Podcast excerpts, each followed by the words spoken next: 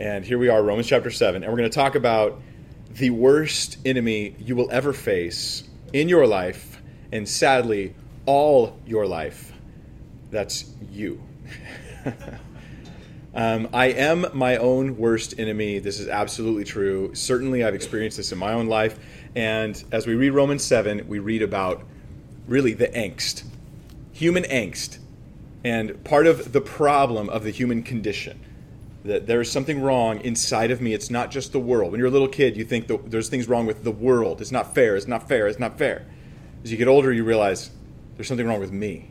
And with all the world and its problems, what plagues me the most is me.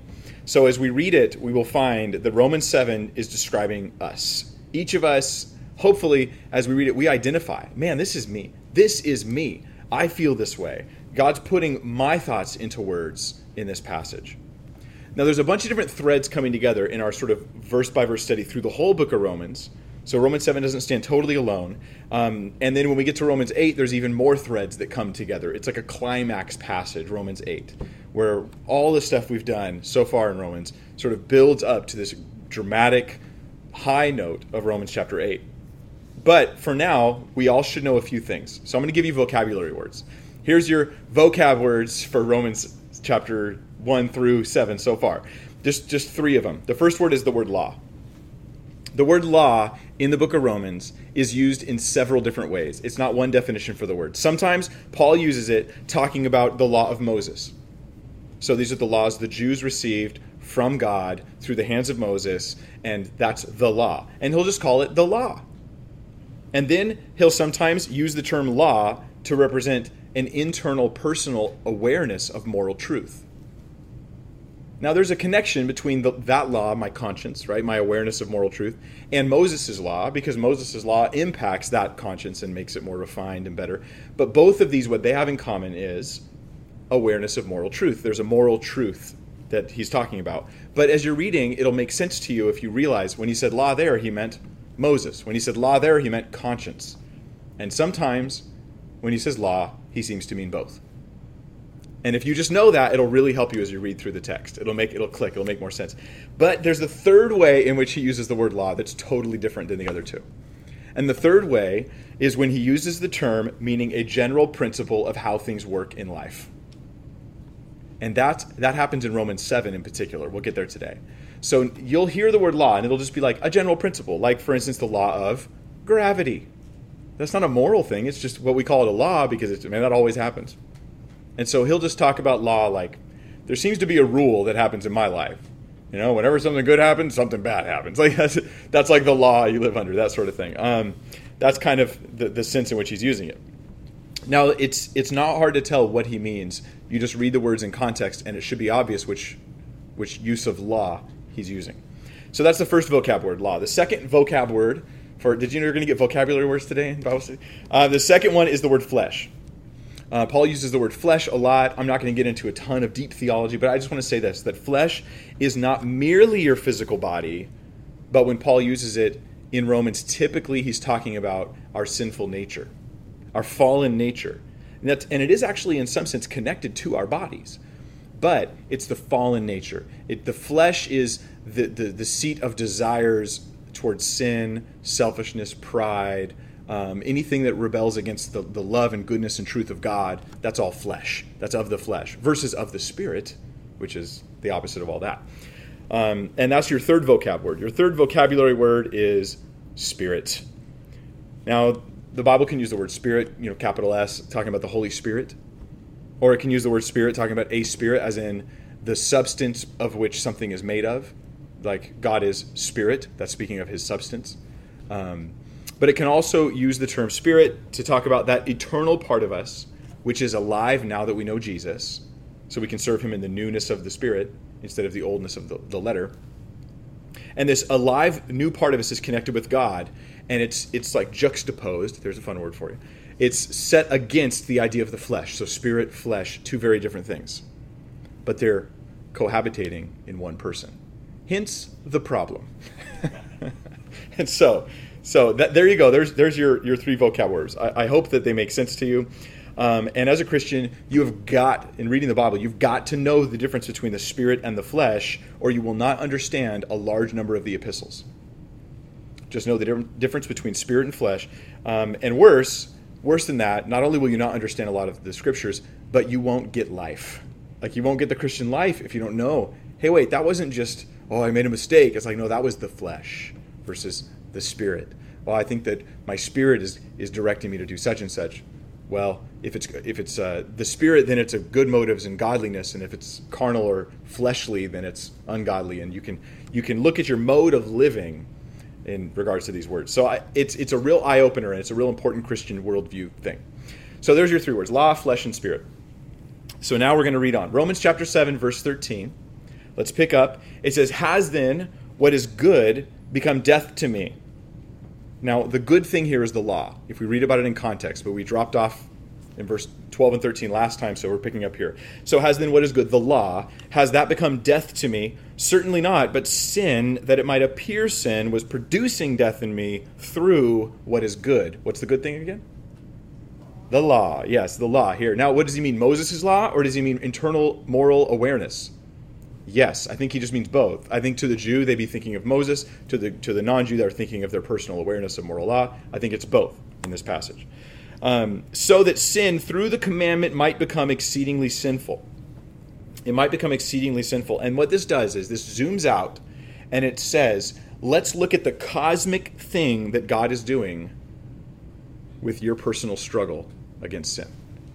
It's a really interesting concept. I tend to think of my own struggles as they impact me. If I'm really gracious and loving, I might consider how they impact my wife. you know, I might consider how they impact others. I might, as a pastor, think how my personal struggle or my compromise in some area might be affecting my teaching, which then affects the discipleship to others that I do. I might be considering these things. But rarely do I think, I wonder how what I'm going through might impact the angels. You know, like I'm not really thinking about this very often. But there is something cosmic going on something universal in the struggle you have with sin. I think we can see this in the Old Testament that God sometimes does something cosmic or something very big through one person's little struggles. And that person almost never realizes it. The book of Job is a fantastic example of this. The book of Job, we see a cosmic scene. The sons of God and, and, and Satan comes up and he's challenging God, and, and Job gets thrown into the mix there between Satan and God. And then this guy, Job, his, his life becomes sort of the stage on which the glory of God is now going to be displayed. He's doing something big through this one guy's life. And maybe, just maybe, as insignificant as you might feel you are, maybe God's doing something big through the things that you're going through. And maybe it's in ways that you can't even see because you don't see most of what happens in reality. So God does this with sin, and that's what verse 13 is saying. So let me tell you my how I'm interpreting verse 13, then we'll read it again. I'm interpreting it to say this that he's using man and man's sinfulness and his moral law and truths, and he's using this black and white issue, this struggle, to demonstrate something to all of creation. That's what I'm saying. So let's look at it again and ask yourself, what is he demonstrating? Verse 13. Has then what is good become death to me? Certainly not, but sin, that it might appear sin was producing death in me through what is good, so that sin through the commandment might become exceedingly sinful. What is the cosmic thing God is doing? He's showing the not only the the wrongness of sin, but the whole like putrescence of it. That's what he's doing. Through the rebellion of people, he's allowing to be displayed how messed up sin is. You want to know how messed up drugs, drug addiction is? Have someone in your family who's drug addicted, and now you know. It is now on display. If you want to know how messed up divorce is in someone's life, either have it happen to you or somebody you know, and you will see how messed up this thing is. It hurts, it is hard, it is painful, and it's now on display. And so here we have God putting these things on display. I think he's showing his glory to all of creation. He shows through sin, he shows love. Because if it wasn't for my fallen state, in a sense, God wouldn't have been able to show so much love to me. It's, it's, it's by comparison to my fallenness that he shows his love. So through sin, he's going to reveal his love. He brings good out of the evil. He'll also reveal his righteousness. His righteousness, because he's going to judge sin and he's going to deal with sin and he's going to let the, re- the rebellion against God take its course. He's going to let it take its course. It's like if I stand there holding up a sign that says, Don't turn right, you'll go off a cliff. And then someone drives up and they turn right and they go off a cliff. What does that do about, about me and my sign, man? Everyone's like, what did that sign say you know, I realize how right you are in that issue. In the same sense, God is being shown as being right. God is showing us, He's showing the angels, He's showing what His righteousness really is, and He's showing how bad sin really is. And this is something that has to be shown because people don't get it. People don't think sin is that bad. They only don't like the consequences of sin, but they like the sin. You see the difference? It's like some people, I don't want to get busted. I don't want the pain of sin, but I want the sin. Well, God's trying to show us that sin is sinful. Sin, that it might appear sin, was producing death in me. So, one of the ways God shows us that sin is sinful is by its penalty death. There's death, there's judgment, there's eternal consequences for sin. And so I should look at it and go, wow, that must have been a very big deal. Sin must be really grievous. Another way is that it shows enslavement when I when I see someone who thinks they're um, I, I, can't help but think now of Pinocchio again. And Pinocchio and you know the, the whole Donkey Island, right? The kids they, they ditch school, they're they're quote sinning, and it's a cartoony version of things, right? But they're sinning and then they start turning into donkey slaves. And this is a picture of, of, of wow, maybe what, what I was doing wrong was worse than I thought because look at the slavery that it brought me into. And that's what sin does with our lives. It enslaves us. Jesus said, He who commits sin is a slave of sin. So sin is sinful. This simple truth is resisted by so many. In fact, the world flips it upside down and tries to say that sin is good. In fact, it's delicious. It's sinfully delicious. They try to spin it and flip it upside down, and the world is, is, is, is upside down instead of right side up on this issue. And it's interesting to me, while people reject the idea that sin is sinful, in, in many cases. They'll have random exceptions whenever they feel offended. Um, but it's interesting that those who reject Jesus tend to have such a low morality by comparison to a Christian moral value system, right? Because in Christian morality, for instance, pride is looked at as a grievous sin, drunkenness is looked at as a serious sin. You know, unforgiveness is a serious sin. And these are things that the world would look at and laugh at or make excuses about or even enjoy. Pride is something that our culture now thinks is a beautiful thing, thinks is a wonderful thing. You should have pride. You should have this sort of thing, and, and that's that's unfortunate. The world tends to lower morality, even though they often then pretend that their morality is higher. And will even get mad at you because you don't agree. Um, that's that's unfortunate. It's the way it is, though. But I think what it comes down to is this issue of um, autonomy versus accountability. So hear me out on this. When I reject God, I'm accountable only to me. So I filter my view of morality through what makes me feel good, what makes me happy, what, what looks good in my eyes. I'm autonomous. I'm, I'm just it's just me that I'm focused on in that regard. But if I'm under God, I have to filter all morality through whose eyes? Through his eyes. And so my morality becomes much higher, much stricter, much different than the morality where I reject God. And so when I encounter an unsafe person, I'm not only encountering somebody who rejects the Lord, but someone who will not be filtering moral values through the Lord. They have their own set of morals that's sort of wishy washy, typically kind of cobbled together based on what they like and the experiences they've had. Whereas God obviously has a true set of morality that we all should have. Um, so, sin that it may appear sinful. Now, we're getting into this is some deep stuff we're getting into here, but I, I, I like it. I think it's exciting stuff. Um, so, verse 14, let's read on. For we know that the law is spiritual, but I am carnal, sold under sin. The law is spiritual. The law here, is it talking about Mosaic law or is it talking about personal awareness of moral truth? Yes. The law is spiritual. I think the answer is both. Um, it's good, it's holy. The law is not the problem. In what sense is it spiritual? It's in line with God, it's moral, it's all that. If I was spiritual, I would be behaving in these ways. So it's spiritual. Uh, the law is spiritual. But me, I have a problem. I'm carnal. I am carnal. That word carnal, also think of it as fleshy. Carnal. In fact, carnival comes from this. So does carne asada. That's also connected. it's also connected as well. So it's about the flesh, the meat, you know. But uh, but again, this word flesh, our vocab we, I gave you, this is about our sin nature, sinful desires, desires that are fa- that are focused on me, and uh, that sometimes and frequently go against God. Um, so so far, what we've got in this big mouthful of stuff we've already covered in just one verse, two verses, is that sin is utterly sinful. And God is going through great labors to show us how sinful sin is because we don't get it. I shouldn't think of sin as being a little mistake, a little issue. Any any sin that Jesus had to die for must be a big deal.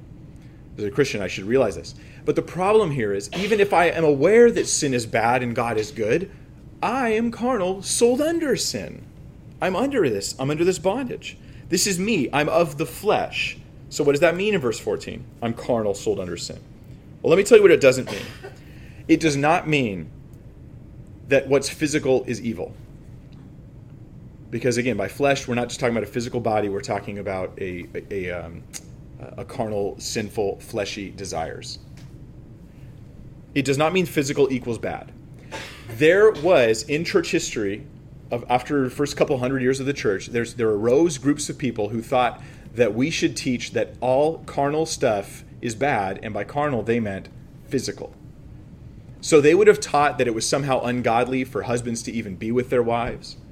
This is the stuff that like led to some serious weird confusions, including something called pillar saints. Have you heard of them?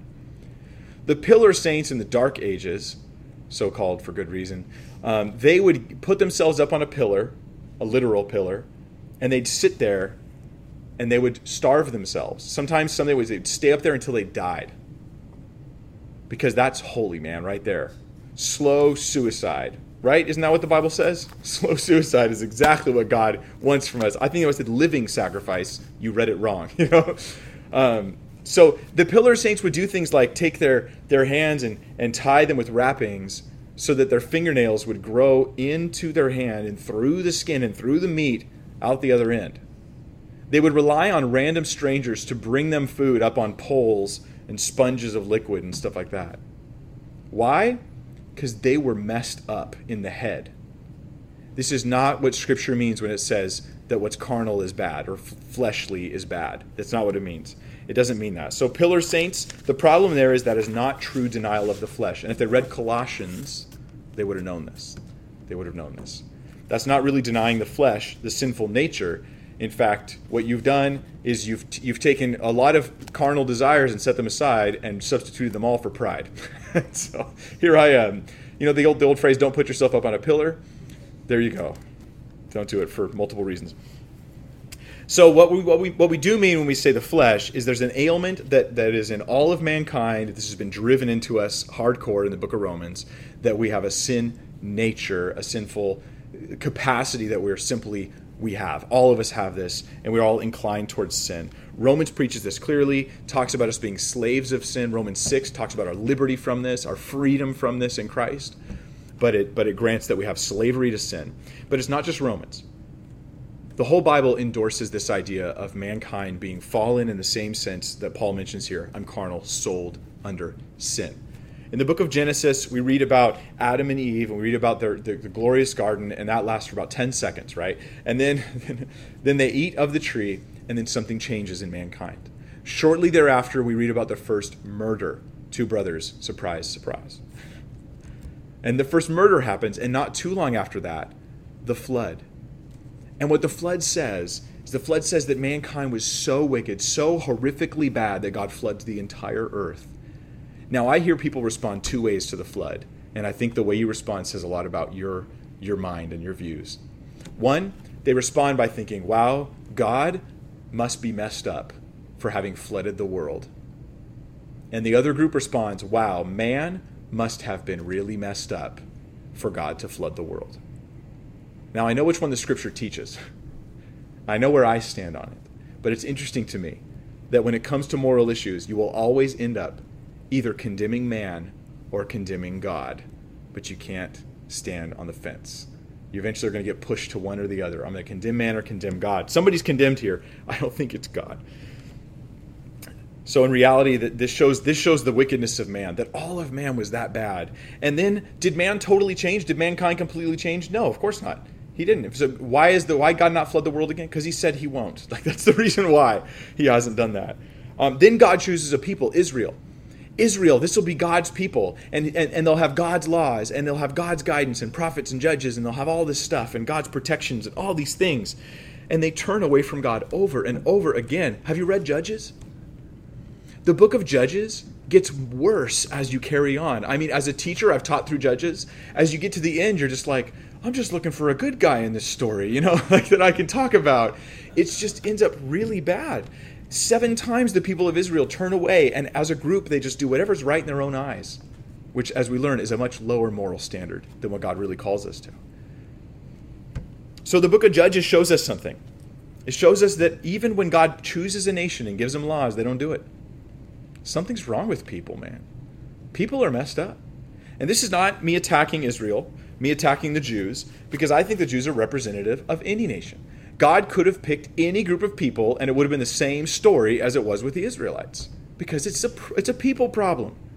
It's a people problem. I remember hearing some people that were racist talk about how there's there's um, a lot of uh, domestic violence. There's a lot of domestic violence in the uh, I think it was the Spanish that, that, that, he was talking about in Mexican homes. A lot of domestic violence and drinking, and I, and I'm a DV counselor, right? So I'm like, you're right, there is.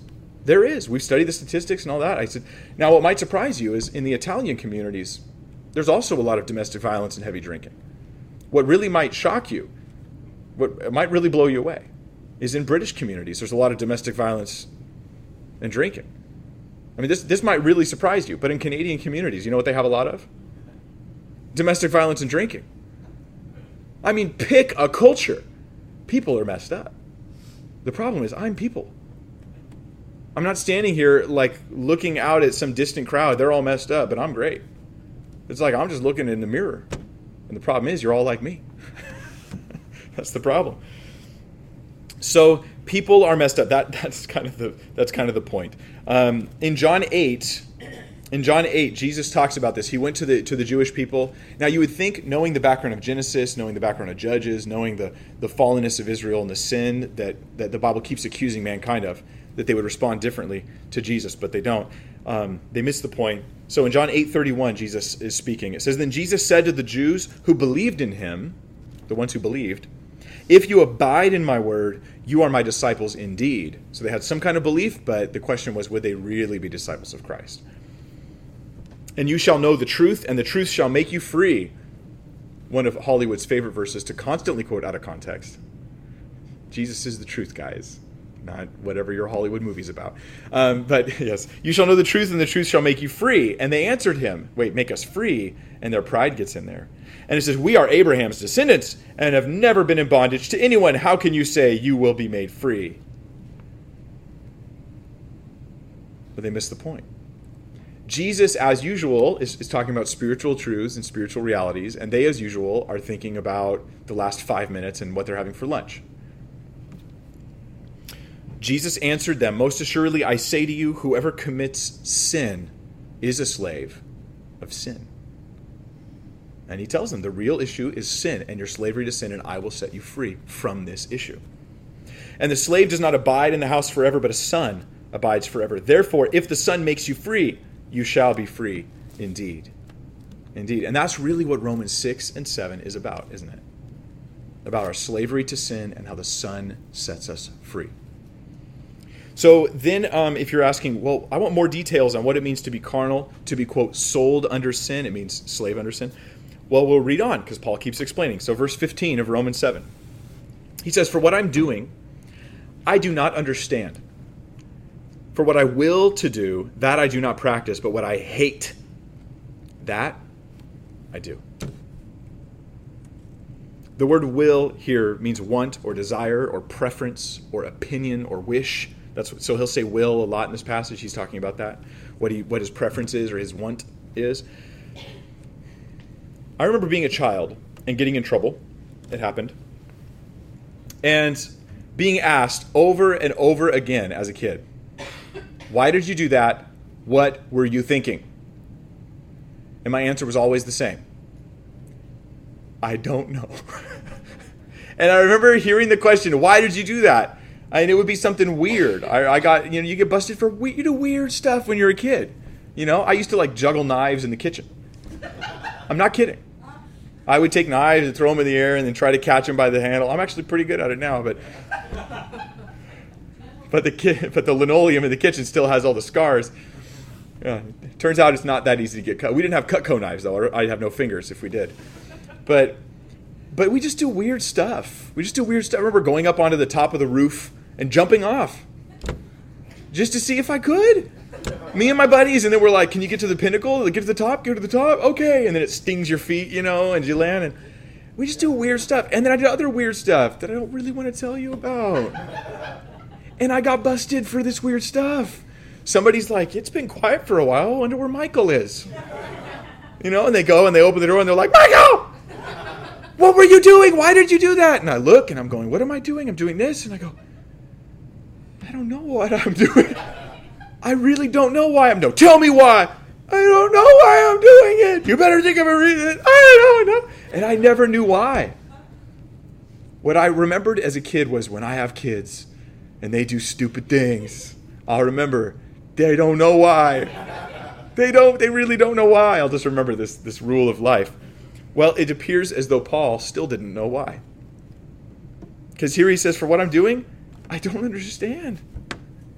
For what I will to do, I don't practice, but what I hate, that I do. It's not just children that do this. I mean, how many of us, if I followed you around throughout the week, would there be a time where I might grab you by the arm and say, hey, what are you doing? Why did you do that? Where you'd look at me and go, I don't know why I did that. I don't something I just I because I am I messed up, man. Something's wrong with me. Yes, exactly. Don't you feel it when there's things that you hate and you do it, and you're like, I hate it. But then I desire it. It's disgusting. It's wrong. Something's wrong with me. Yeah. And it's wrong with all of us. You're not alone. I mean, Paul the Apostle writes this about himself. He's like, That which I hate, I do? I don't understand. So if you're looking for Paul to fully explain the issues of sin nature, and why you do things you don't he didn't know either. I don't know. I just need help. And this is this is romans 7 it's when i first read romans 7 about being sold under sin i thought this is describing me. I i mean no one preaches on this at least not that i noticed in my time following the lord at the time. I was like i don't think i've ever heard this preached on but but man this is about me romans 7 is about me a wretched man that i am like, I completely identify with this. And there was somehow comfort in that. And just like, Lord, you know, you know, you know, you know. But the news is, it's not just me. This passage has so much value for so many who struggle against sin and have guilt and have a sense of self loathing that is natural for those whose eyes have been opened to the goodness of God and then they peer down and they see the ickness of self. There's a worship song that says, The more I see you as you are, the more you show me who I am. And man, that's it's it's a it's it's a humbling thing to be a Christian. It's a humbling thing to look and realize, like, man, I, my ideals keep getting higher, but this just makes me look lower, and that's reality. So this is very honest about our human condition. Um, very honest about the human condition. I love that about the Bible. I love the honesty and integrity of the scriptures about the human condition. I've, you know, I've looked at other religious books, but I haven't seen such a genuine. Yep, that is exactly what life is like uh, that I see in Scripture. Um, but there is a debate that goes on with Romans seven. Is the question is this: Is this pre-salvation or post-salvation? Some people go, well, Paul only struggled like that before he was saved, but after he was saved, clearly he wouldn't have struggled that way. I can say this: um, you can't clear you can't say clearly this is not post salvation. There's nothing in the text that makes it clear that as a as a saved believer he didn't experience this. Um, but perhaps the answer is it's both. It's pre and post salvation. It's pre and post salvation. The problem of the flesh, the sin nature that the non believer is under and enslaved to, is also the problem of the flesh that the believer can overcome, but still has to deal with. And I know as I read it, I'm like, well, I'll tell you, before I was saved, I would have read this and I wouldn't have really thought that much about it. Because it wasn't until after I was saved that suddenly it was me hating those things, me despising them. I might have felt guilty, but I didn't hate them. Um, that was me as a believer. So, what do, what I hate? Do you hate sin? Not as much as a non believer as you do when you're saved, that's for sure. So it's honest about the struggle, but it'll be honest about the victory over sin. So hopefully we can we can commiserate. We can commiserate with Paul. We can come together and be like, "Yeah, me too, Paul. me too." And I'm glad you're lame like me. Uh, verse 16 it says, "If then I do what I will not to do, I agree with the law that it is good." This is this is an important point we could miss because the wording is a little different than the way we would say it. Um, it's agreeing with Romans chapter 2 verse 1. So if you flip there, this is kind of saying the same thing as Romans 2 1. It says, Therefore you are inexcusable, O man, whoever you are who judge. For in whatever you judge another, you condemn yourself, for you who judge practice the same things. This is the this is not a do not judge verse, remember? This is a radically misunderstood passage, but it's saying that when you go, yeah, yeah, it's wrong to be mean for no reason, I'm agreeing that the law is good. And then when I've been mean for no reason, I'm sort of self condemning. That's the idea. So if then I do what I will not to do, if I go, yeah, I shouldn't do that, I ought not do that, well, then I'm agreeing that the, with the law that moral truth is real. I, I'm accountable for that. I'm affirming, I'm saying God is right. God is right, which means that then, after saying, yes, these morals are true, when I don't do it, what's that say about me? What's that say about me? Verse 17, but now it is no longer I who do it, but sin that dwells in me. This is a verse that is very interesting and very easily taken very much out of context, very much to the destruction of individuals who feel very much like they have to very radically distance themselves from their own accountability for their very big sins. But in verse 17, when it says it's no longer I who do it, does it really mean, don't worry, Christian, you robbed that bank, but it wasn't you, it was sin. You didn't rob it. It's that sin nature. Blame it on sin. That's not what it means. Um, this is not saying I'm not accountable because it's my nature, which the world likes to say, don't they? Oh, I can't help it. I was born like this. If, if they found that there was a gene that made someone predisposed, and I'm not actually talking about homosexuality here, I'm just talking about any sin issue. But if they found there was a gene that we were born with that made us like cold blooded murderers, would that make it okay? Would that mean that we should not like sentence the cold blooded murderer because it's genetic? No, it would just mean like, wow, you're really messed up. That that's all it means. So it's not saying that. It's not. Um, and that would disagree with the statements in Romans and throughout the Bible of accountability and of awareness and all this other sorts of thing. God, God judges the sinner. He doesn't just judge their nature. He actually deals with the sinner. So um, it may be related to the concept of addiction. It's possible because it's just this idea that there's this like monster within me. But what does it mean then? Um, I think it's it's a spiritual differentiation between me and my sinful nature, because and here's the good news: in Christ, God can separate you from your sin. He can separate you from your sin nature. As a Christian, I don't conquer my sin nature; I die to it. I distance myself from it. I separate myself from it and I sow unto Christ and yield and walk in the Spirit. And this is creating that separation. This is like a biblical anthropology, right? The, the, study of man, anthropology, study of man. There's, there's basically when I'm unsaved, there's me and my sin nature is dominating. And then when I get saved, my sin nature is sort of pulled off my back, set to the side, and now I can yield to the Spirit or I can yield to the sin nature. And then upon our uh, full salvation, upon our new bodies, resurrection, new bodies, new creation, or if, if we get taken up into heaven and transformed and we get our new bodies, then that sin nature won't even be there anymore. And I am really looking forward to this because then I will be able to tolerate you. I'm just kidding. just messing with you.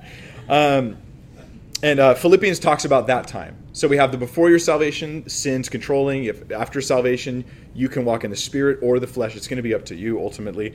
And then you have upon our transformation, and that's Philippians 3:21. It says, "Who will transform our lowly body that it may be conformed to his glorious body, according to the working by which he is able even to subdue all things to himself." So I'm going to do this transformation and this new life, and um, hopefully that'll happen in the next five minutes. Uh, verse 18, it says, For I know that in me, that is in my flesh, so he's just talking about his flesh, nothing good dwells. For to will is present with me, that means to desire, right? But how to perform what is good, I do not find. For the good that I will to do, I do not do. But the evil I will not to do, that I practice. Now, if I do what I will not to do, it is no longer I who do it, but sin that dwells in me. Sin is sort of taking on a persona in this individual. Again, this is a separation of me and my sinful nature. So this results in, in, in, something. It means I can be saved and separated from that sin nature. I can anticipate a new uncorrupted nature in the future. Why don't I sin in heaven? Because I don't want to. Thank you, Lord. Thank you, Lord. There's that final deliverance that we've all been begging for. then there's also um, a, a, lack of ability that he talks about in this passage. He says, um, How to perform what is good, I do not find. I can't find the ability to perform what's good. I got all these, you know, just think about your New Year's resolutions. I don't recommend New Year's resolutions, by the way. I recommend New Year's goals. You know why? Because goals are something you can keep reaching after you failed at once. But resolutions, you break. goals are still there, but resolutions are broken on the ground. So I think New Year's goals are nice. Uh, it's good to reflect on our lives and all that. But um, but there's a lack of, of the ability in me to perform the things that I that I desire to do, that I say I'm going to do, and I want to live a moral and good life. I don't find that ability where? In my flesh. I don't find it in my natural self. That's the thing. I don't find it in the natural me. In my flesh, nothing good dwells. Matthew 26, 41, Jesus says that the flesh was weak, a lack of ability to perform. We tend to think of the flesh as being strong the Bible says that it's weak. Sin is not strong.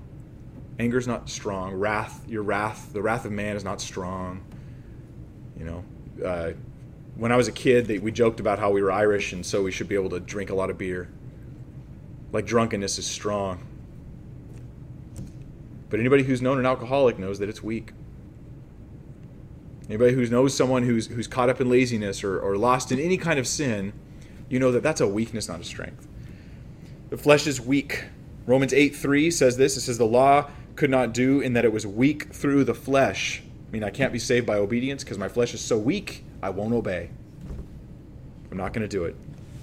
So this is not only generic, this is personal, man. This is really personal. I, I, know, in fact, I can think of someone I know personally who every once in a while they post on Facebook, I hate people. I hate people. They just post that on Facebook. I, I, I've known a few people who this is their mantra every once in a while. When life's just going down, they just decide they hate everybody. Later, they love everybody, so I guess that count, that counteracts it somehow. Um, the problem is that in them I see me. I hate them, but it's me. I am my problem. And this is what we've got to get into our hearts and minds. This describes the unbeliever and the believer. The unbeliever stuck under it, but the believer can overcome it, but it will still be your struggle. And if that's not true, then my entire Christian life is very confusing. Because I still struggle daily against the flesh. There's a daily dying to Christ, or dying to the world, taking up the cross and serving Christ that I have to do. A daily dying to self. I've got to do this. It's very personal to me. And again, the Bible's so true to the nature of man. It's, it's just describing me. So then, verse 21, he's going to use the word law here. And here he means it like law of gravity, like a general principle of life. He's not referring to the Old Testament or something. I find then a law that evil is present with me, the one who wills to do good. For I delight in the law of God according to the inward man. But I see another law in my members, warring against the law of my mind and bringing me into captivity to the law of sin, which is in my members. O wretched Wretched man that I am, who will deliver me from this body of death? The enemy in me. That's my biggest battle. That's your biggest battle. And when we stand before the Lord, we are not accountable for what others did to us. We're just accountable for what we did. And when you talk to people in their honest moments, the biggest griefs of life are not what others have done to them. It's generally speaking their own failings, if they're being very honest. It's not so much what my dad did or my mom did, it was when I did it. That's what really gets me. You know, these are the things. The enemy that's in me, it's the biggest battle. It's not the outward attacks. It's my sin. It's my compromise. And this is why I encourage you, Christians, keep yourselves pure. Don't let sin take root in your life. If it's taking root, rip it out.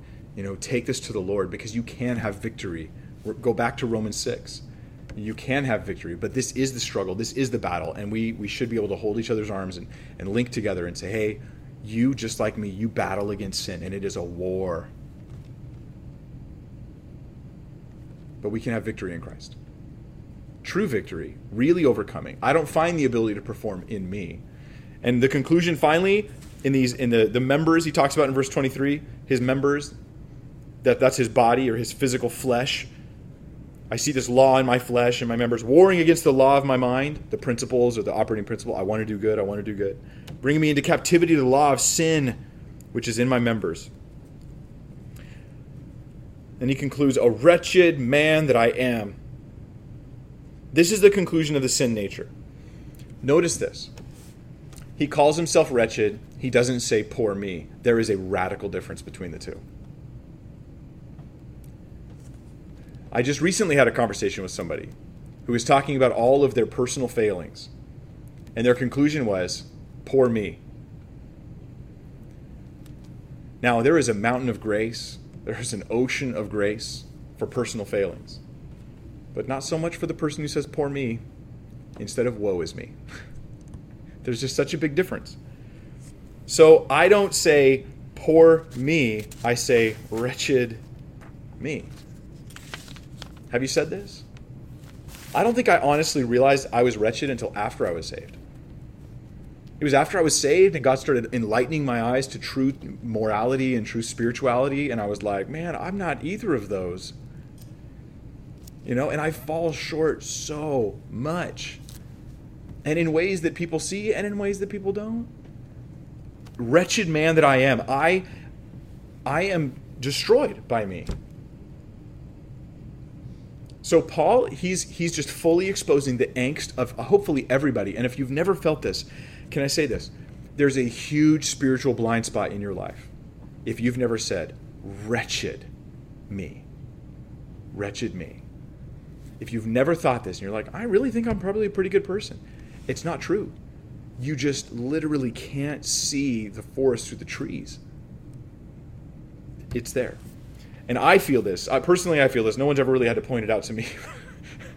So it seems like it's so obvious. Like, how could you not know you're messed up? I mean, look at me. I'm messed up, so you must be.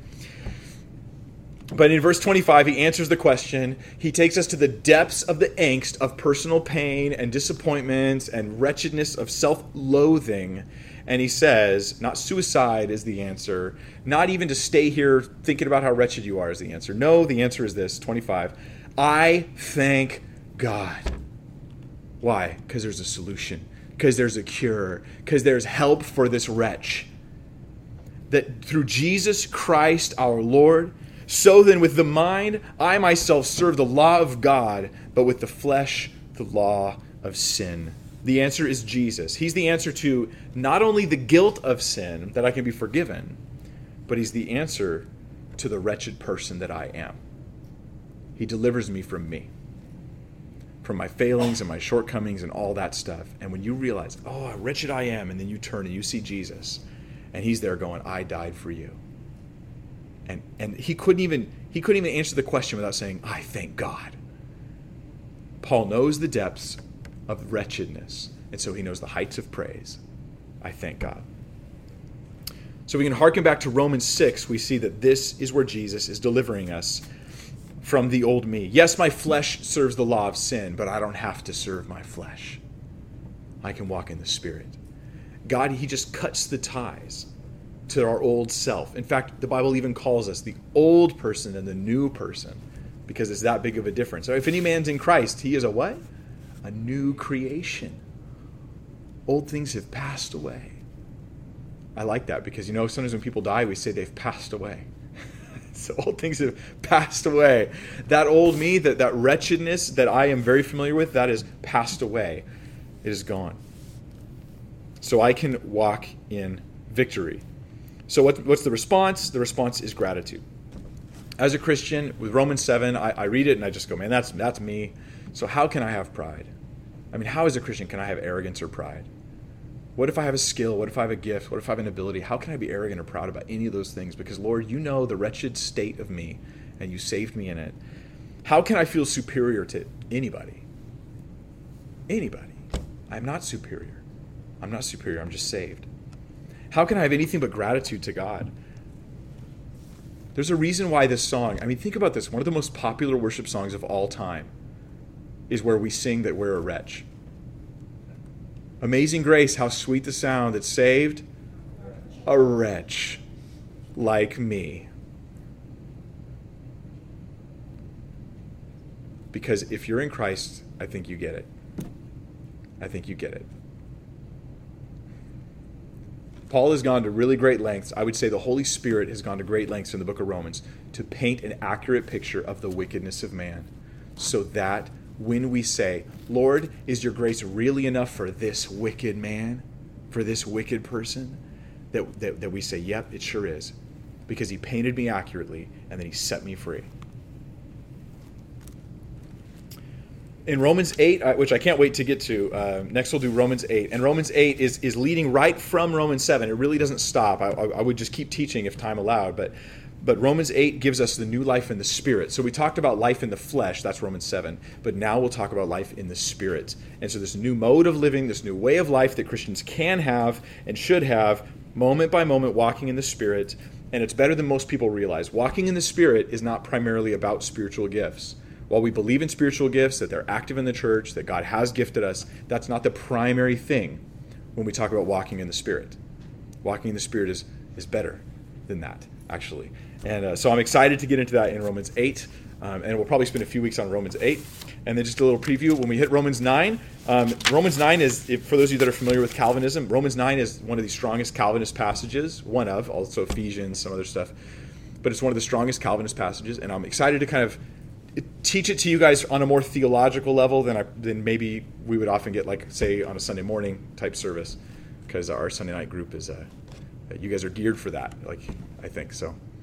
So I'm excited to get into all that all that good stuff. But for now, for tonight, as we close in prayer, just stop for a minute and realize God knows your condition at your lowest, worst, most disgusting, perverted state.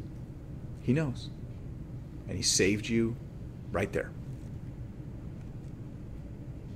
Romans 7 isn't just to beat us up, it is to lift us up. And we realize, yep, that is me. And I'm forgiven. That is me, and He paid for me. That's me. I felt that. I feel that. Thank God for Jesus Christ our Lord. Let's pray. Father, we thank you for your holiness revealed to us in your word, revealed to us in our conscience. And Lord, it shows us clearly that we are messed up. We are. When we look around the world, it's not that hard to recognize that mankind has a serious sin problem, and, and it's only through sort of a, a happy delusion that we can pretend that everything's okay. But Lord, you meet us right there in our depravity. You save us by your grace. We thank you, God, through Jesus Christ, our Lord. We want to serve you in our spirits.